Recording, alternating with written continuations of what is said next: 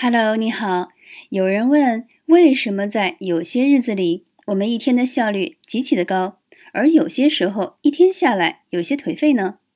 我想，高效的一天等于充满奇迹的一天，能帮助我们节省时间，以又快又好的方式到达一天的终点。有三种小方法：一、用仪式感的节奏开启。任何艺术作品的思维频率和周边的脑电波。都会以震动的方式影响你的节奏。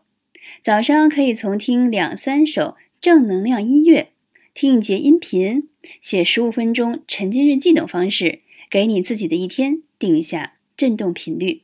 说白了就是打鸡血。二，想象一天中你打算做哪些事情，在脑海中描绘过程和完成后的感受，以及身心愉悦的画面，越细节化越好。